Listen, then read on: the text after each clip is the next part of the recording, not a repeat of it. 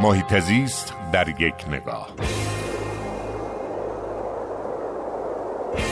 هزاران نفر از مردم کازرون در یک راهپیمایی بزرگ شرکت کردند که این راهپیمایی هیچ انگیزه اقتصادی یا سیاسی پشت سرش نبود بلکه یک راهپیمایی کاملا محیط زیستی بود.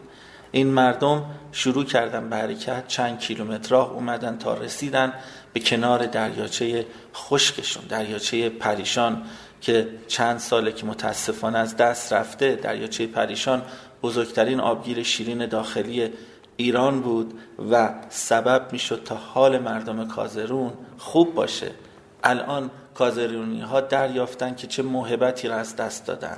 کازرونی ها تصمیم گرفتن بنیادی رو تأسیس کنن با عنوان بنیاد احیای طالاب پریشان و می‌خوان بدون کمک دولت و حکومت قدم اول خودشون بردارن و تلاش بکنن با سرمایه‌ای که در این صندوق جمع میشه آرام آرام اجازه بدن تا چشمه های اطراف این دریاچه زیبا آبدار بشه و انشاءالله ما بتوانیم سیمای بهشتی یک دهه پیش پریشان رو از نو احیا کنیم و به این ترتیب از پریشان حالی مردم ساکن در کنار پریشان هم ممانعت به عمل آوریم.